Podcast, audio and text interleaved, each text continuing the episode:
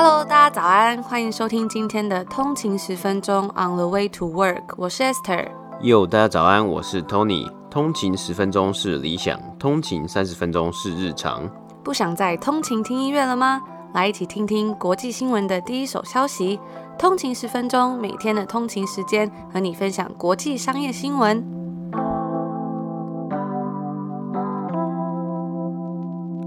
大家早安，今天是六月十号星期四，欢迎回来通勤十分钟。大家早安。那今天已经是礼拜四了，所以一个礼拜又要快过完了，不知道大家这个礼拜过得怎么样呢？那我们今天一样话不多说，赶快进入到我们的美股指数吧。好。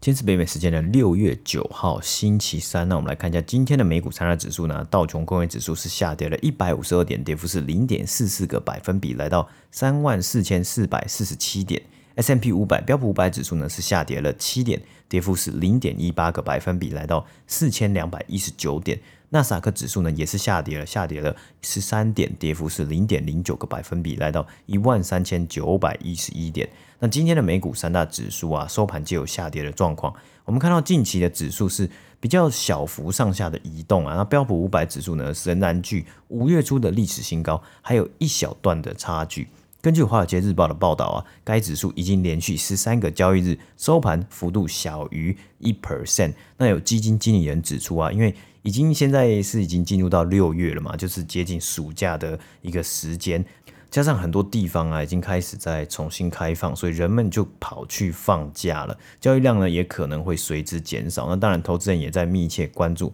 通货膨胀以及重新开放的相关议题。我觉得其实这个东西真的还蛮酷的，因为在国外啊，像是以我们的所在地就是多伦多为例啊。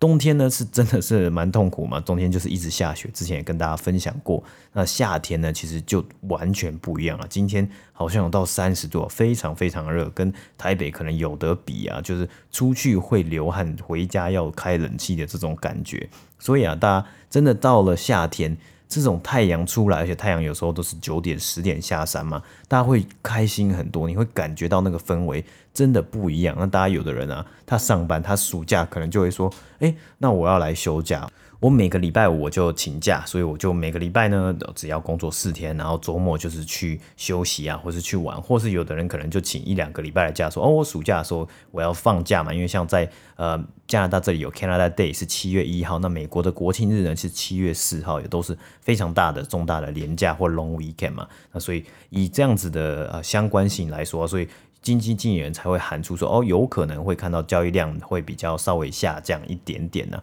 那个股方面呢、工业类股以及金融类股的跌幅，今天在标普五百的十一个产业别之中啊，是下跌最大的。而 GameStop 呢，今天股价收盘上涨了零点八个百分比，来到三百零二块美金哦。虽然涨幅幅度也没有算很大，不过最新消息是指出啊，该公司已经选定了两位前 Amazon 的管理层。担任该公司的 CEO 以及 CFO。Matt Furlong 呢将会出任 CEO，那他曾经领导过 Amazon 在澳洲的业务，而即将上任 CFO 的是 Mike Recupero，那他曾经在 Amazon 呢有担任过北美区业务的 CFO 啊。那今年至今啊，二零二一年 GameStop 也做出了许多相关的人事异动嘛，包括先前就已经加入董事会的前秋蚁创办人 Ryan Cohen 呢。在上周被任命为董事长 （Chairman），而先前呢，GameStop 也已经雇佣了几位前 Amazon 的管理层来担任 COO 以及 CTO 的职位。那其实显然就有点像是个 Amazon 同学会的概念嘛。那但也可以看出啊，这间公司是致力想要从他们零售实体门市、实体店面的这样商业模式，转向网络电商 （e-commerce） 之路的决心啊。所以会请来许多前 Amazon 的员工以及管理阶层啊，也是不算意外的事情嘛。那今天美国十年期公债殖利率呢下降至一点四八九 percent，也是自从五月七号以来首度低于一点五 percent。那以上呢就是今天美股三大指数的播报。那接续着刚刚 Tony 分享完今天的美股指数嘛，这边来跟大家分享一个小小新闻。上礼拜我们有跟大家分享过最近的迷因股票之王 AMC，马上呢就又有一个新的迷因股票出现了。稍微分享一下这间公司，它叫做 Clover Health。那它是一间保险新创公司，它是透过 t r a m a p a l i h a p t i a 的一间 SPAC 公司上市的。该公司在成为 Reddit 论坛里面的一个 subreddit 的一个论坛 Wall Street Bet 上面广为讨饭的一只股票之后呢，它的股价飙升了八十六个百分比。那以上呢就是一个小小的分享。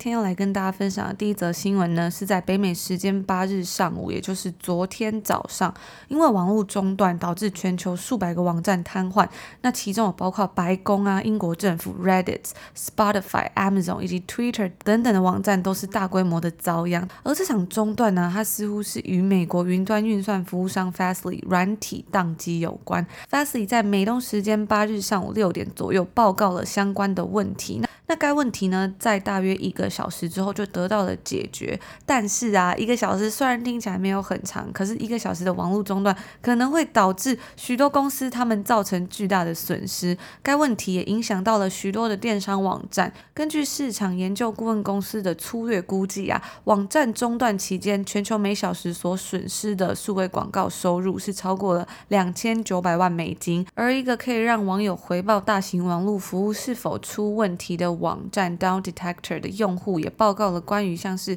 Shopify 还有 PayPal 的问题。那 Shopify 就表示说，有一些商家是有遇到无法进入商店啊，或者是在结账的地方有出现了一些问题。大约有两万一千名左右的 Reddit 用户回报了他们有遇到一些状况，而有超过两千名亚马逊的用户呢，也回报说他们有遇到了问题。那除了刚刚我们提到的这些网站之外呢，还有像是 Twitch、eBay、Vimeo、Elon Musk 的 SpaceX 等等的网网站以及一些新闻媒体网站，像是 Insider、Financial Times、The Guardian、The New York Times、BBC、Forbes、The Verge 等等的网站也都是一并的瘫痪。Financial Times 就表示说，有人在预约 COVID 疫苗的时候，因为网站出事，所以也可能无法预约。而也有分析师就指出，这无疑是提醒了大家说，如此少的网站和服务，却对我们的数位生活来说影响重大。那根据《华尔街日报》的报道指出啊，Fastly 主要是在为世界各地网网站提供内容分发网络，也就是 Content Delivery Network（CDN） 的服务，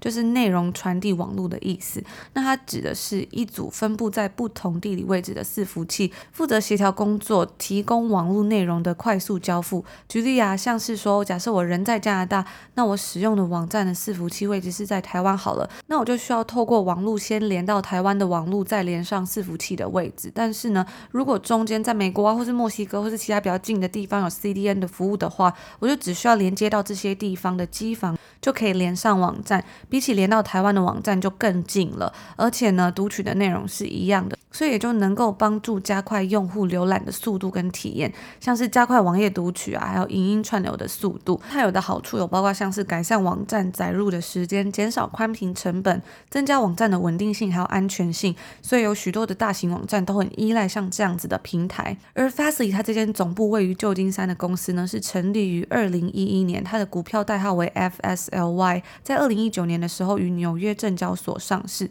当时是以每股十六块美金的价格挂牌上市。而这几年呢，该公司的营收是快速的成长，不过还是处于一个亏损的状态，市值不到六十亿美金，也是远远小于 Amazon 的 AWS 等同行。那它主要的其他几个 CDN 的竞争对手有像是 AWS。还有像是 Akamai Technologies、Cloudflare 以及 Limelight 等等的厂商。那该公司的客户，它主要是中型企业，就是公司规模大约是在十到五十人左右，营业额在一百到一千万美金的公司是占最最大多数的。而在昨天一早的重大中断事故啊，也让公司的股价短暂遭受波及，因为网络中断大约是在早上六点的时候发生的嘛，也就是在美股九点半开盘之前，所以盘前的股价呢一度是下跌了约四个百分比。但是当天开盘之后，它就问题解决了嘛，股价也就跟着上升，收盘大涨超过十个百分比。那为什么 Fastly 出包，可是它的股价却会上涨呢？可能就是因为有一些投资者认为说，它能在那么短、那么快的时间内就修好了，并且解决这个问题的能力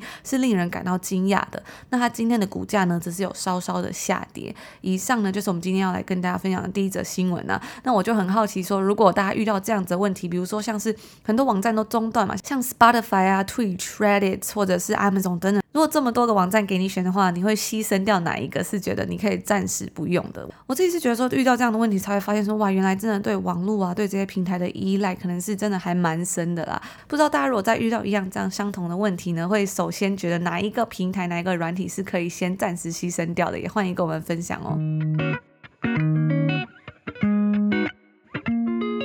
今天的第二则新闻呢，我们来分享一间，再来分享一间 IPO 上市的公司新闻。FinTech 金融科技公司 Marketa 呢，今天成功在纳斯达克上市啊。在昨天周二的时候呢，他们将 IPO 的价格定在了每股二十七块美金，发行四千五百万股。那该价位呢，也超过了原先定价的二十到二十四块区间，最终募得了十二亿美金，市值呢落在大约一百五十亿啊。比起去年最新一轮的募资轮。的估值四十三亿呢，我们也看到了有所成长。那今天开盘交易价直接来到了三十二点五块美金。收盘呢是三十点五二块啊，总共上涨了十三 percent。那我们首先呢来讲讲这间公司它是在做什么的，因为我们有看到 FinTech 这是一个这几年非常热门的一个话题以及产业嘛，加上疫情啊加速了许多商业数位化的过程，我们看到了很多数位化的商业模式嘛，其中一个就是付款方式。以前很多地方他们可以用现金，但是因为疫情，许多店家呢都推出无接触付款方式，英文是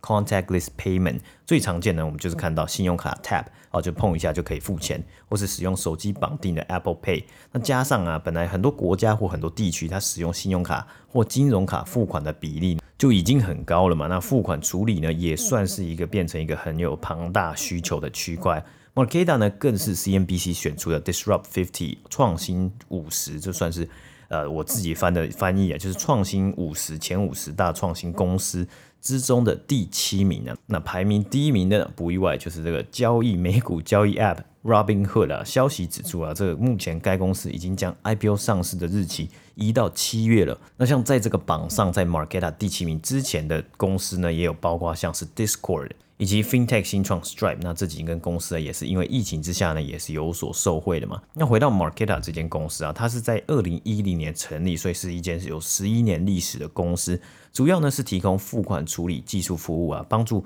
辨识诈欺，并且确保款项的转移过程是有正确而且顺利的。它还有呢，去协助这些公司去发行他们的实体或是虚拟的付款卡、金融卡和信用卡。在官网上呢，他们是指出这个东西叫做 Modern Payment Card。合作的客户啊，包括了 Uber、DoorDash、Square 以及分期付款 By Now Pay Later 公司 Affirm 和 Klarna。那我们也可以看到、感受得出来，这几间公司啊，也真的是因为疫情之下呢，它的业务量暴增了。看到 Uber 啊、DoorDash 啊这些这种外送平台嘛。那 Square 呢，它是帮助一些 local 的 small business 小型商家来处理实体的付款系统 POS 嘛。而透过 Marketa 的技术呢，它的客户啊，这些公司可以更加的掌握顾客的付款资讯，然后有更多的、更深入的数据可以去进行分析，有利于优化他们自己的商业模式。Marketa 呢也表示啊，他们已经协助发行了三亿两千万张卡片啊。而在 IPO 的上市资料之中啊，Marketa 的报告啊，它是报告出第一季呢，今年第一季的营收是上升了一百二十三个百分比，来到一亿八百万呢、啊，净亏损也从去年的一千四百万降到了一千两百八十万啊，在二零二零年中啊，全年营收啊几乎翻倍，来到两亿九千万美金呢。那可以看到第一季呢，它第一季今年第一季的营收就来到一亿八百万了，所以搞不好今年全年的营收有机会来超越去年的将近三亿美金呢。那该公司也有表示，他们的这个总共全球潜在市场的价值啊，可以来到啊四十五兆美金啊。那这个潜在市场啊，就是 Total Addressable Global Market 嘛。那甚至啊，预估在二零三零年呢，会来达到这个潜在市场价值会来达到八十兆美金啊。那其中成长的是这个原因之一啊，就是因为还有很多的 FinTech 公司或是 FinTech 科技出来嘛。那我们也看到许多的数位银行、线上银行以及很多手机的付款服务啊，还有像 Marketa 这种发卡平台支付付款服务等最新的功能来提供给更广大的消费者啊。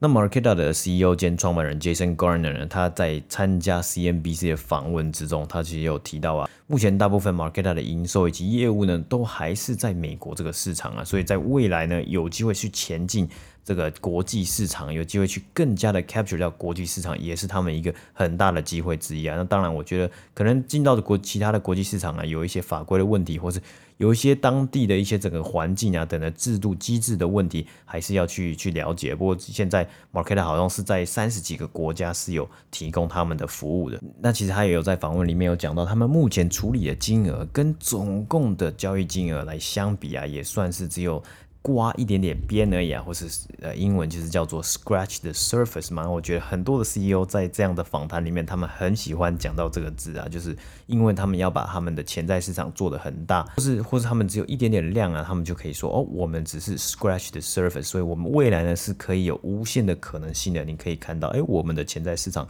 还有我们的潜能呢是。非常庞大的，只需要我们有足够的资金以及资源呢，我们就可以去做扩张的动作啦。那也是为什么这些公司他们拿到了这些钱之后呢，大家会非常的看好，大家会期待他他做出不同的策略，可能是去并购其他的公司，或是可能是去增加它的商业规模，增加到其他的国家，扩展它的市场。那以上呢，就是今天第二则新闻的播报。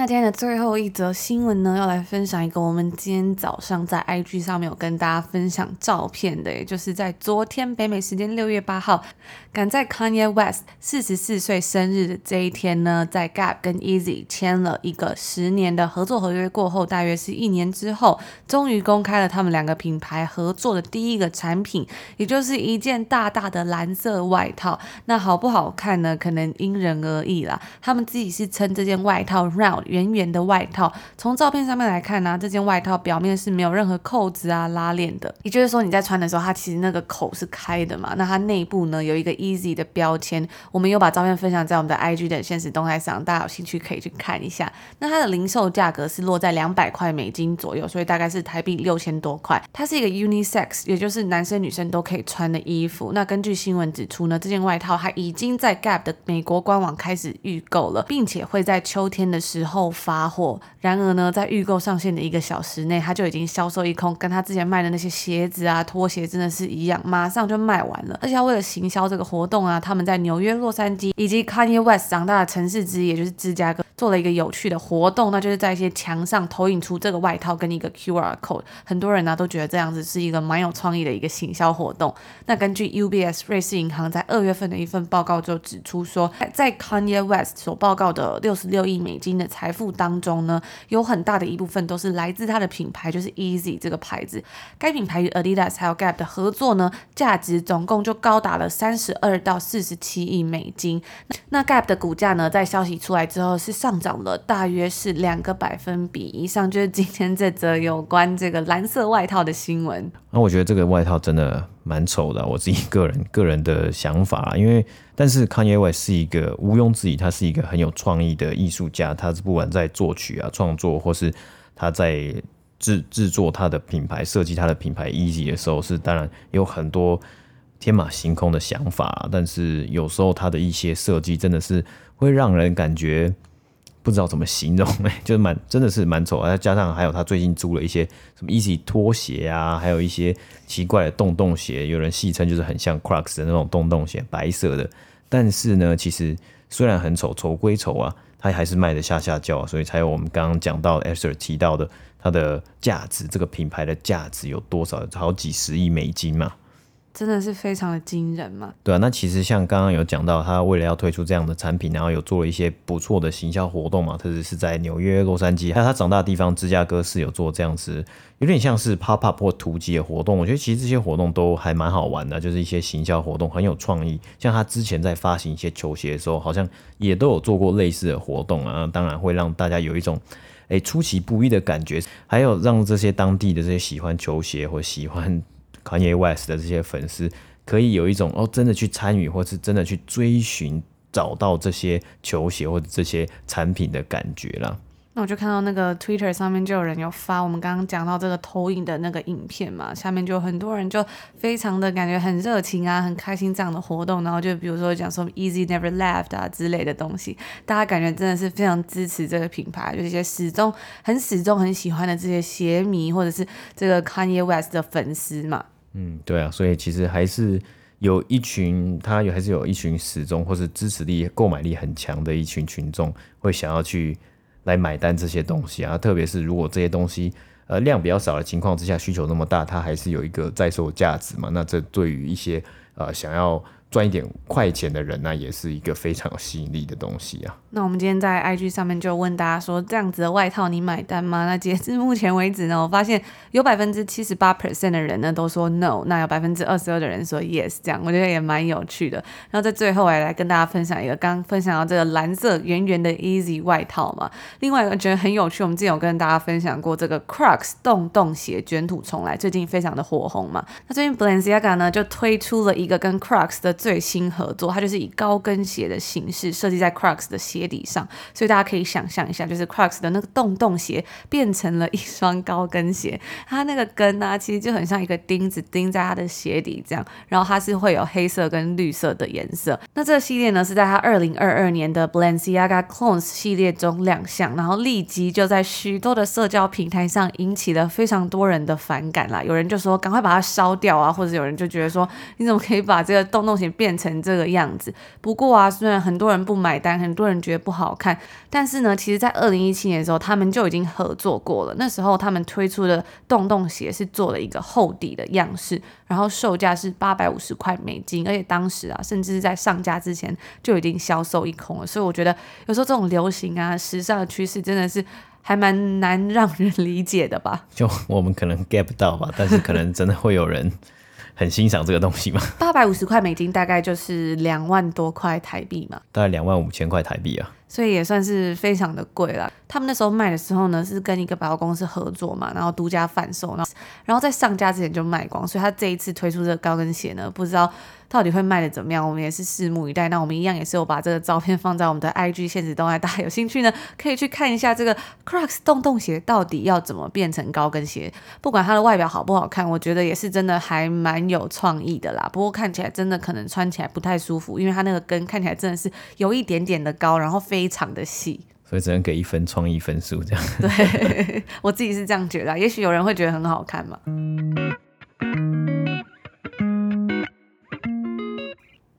那以上呢，就是我们今天说要跟大家分享的东西啦。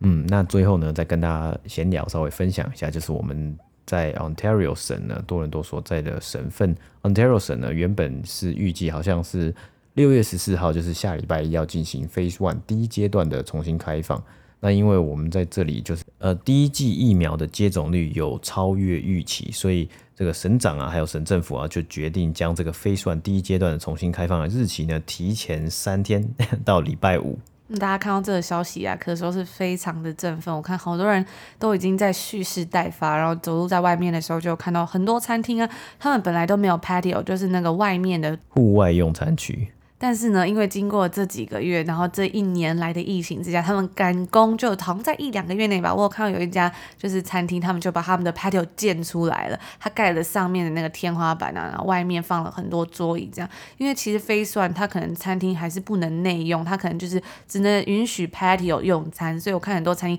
他们都积极的赶快把自己的 patio 布置好，然后可以放很多桌子椅子，可以来接待客人。嗯，他就是有规定说，在户外用餐区啊，一桌的。用餐人数最多是只能四个人这样子，还是会吸引，应该还是会吸引蛮多人，因为在这里真的，我记得好像半年没有去餐厅吃饭了吧？我记得之前有一次他有突然有开放过一次嘛，然后那时候很短，大概就是一个月还是三个礼拜？两个礼拜，我觉得好像两个礼拜。我们之前前几个月在节目上好像有跟大家分享说，哎，我们这个终于有开一个户外用餐区。可以稍微用餐啦、啊，然后很多餐厅都把他们的桌椅啊，都把它拿到户外嘛，都把它拿到。拿到走廊或是人行道上面，然后没想到呢，那时候好像大概过个两三个礼拜就马上又结束了，然后大家就好像是空欢喜一场。我还有看到很多的商家、很多餐厅就表示说，其实这样开开关关，他们真的是压力非常大，因为有时候他又要开门，又要重新开门，然后重新请员工回来上班。其实这些布置还有一些的东西，都让他们觉得说真的是蛮累的啦，因为可能开没多久又要关嘛，所以这样开开关关其实成本很高，然后心也很累。很多餐厅其实都觉得快要撑不下去。那我也希望这一次开成是真的可以开成了。我记得网络上有人就是笑称说，这个我们这个地方就叫做开封府啊，就开了又封，封了又开嘛，这样子。那当然，因为这一次就是比较好的一点点的状况，就是有接种嘛，大家比较愿意去接种这个疫苗，那就可以有把一些 case 啊，有把确诊数有拉拉低下来，他们才会有这个。制定比较完善的重开计划。那之前新闻上面也有说，多伦多这个地方是全世界就是餐厅关最久的地方嘛，超过三百六十天，就是超过一年，真的是非常的惊人。那我记得上一次开城，就是那个短短开城的时候啊，就是 patio 可以开说，哇塞，那个外面真的是人满为患的。就是周末的时候啊，那些 patio 全部都是坐满了人，然后外面都要排队。我觉得真的是很久没有看到的空前盛况了。我很期待说这个周末不知道会长什么样子。嗯，对啊，那我们自己来说的话，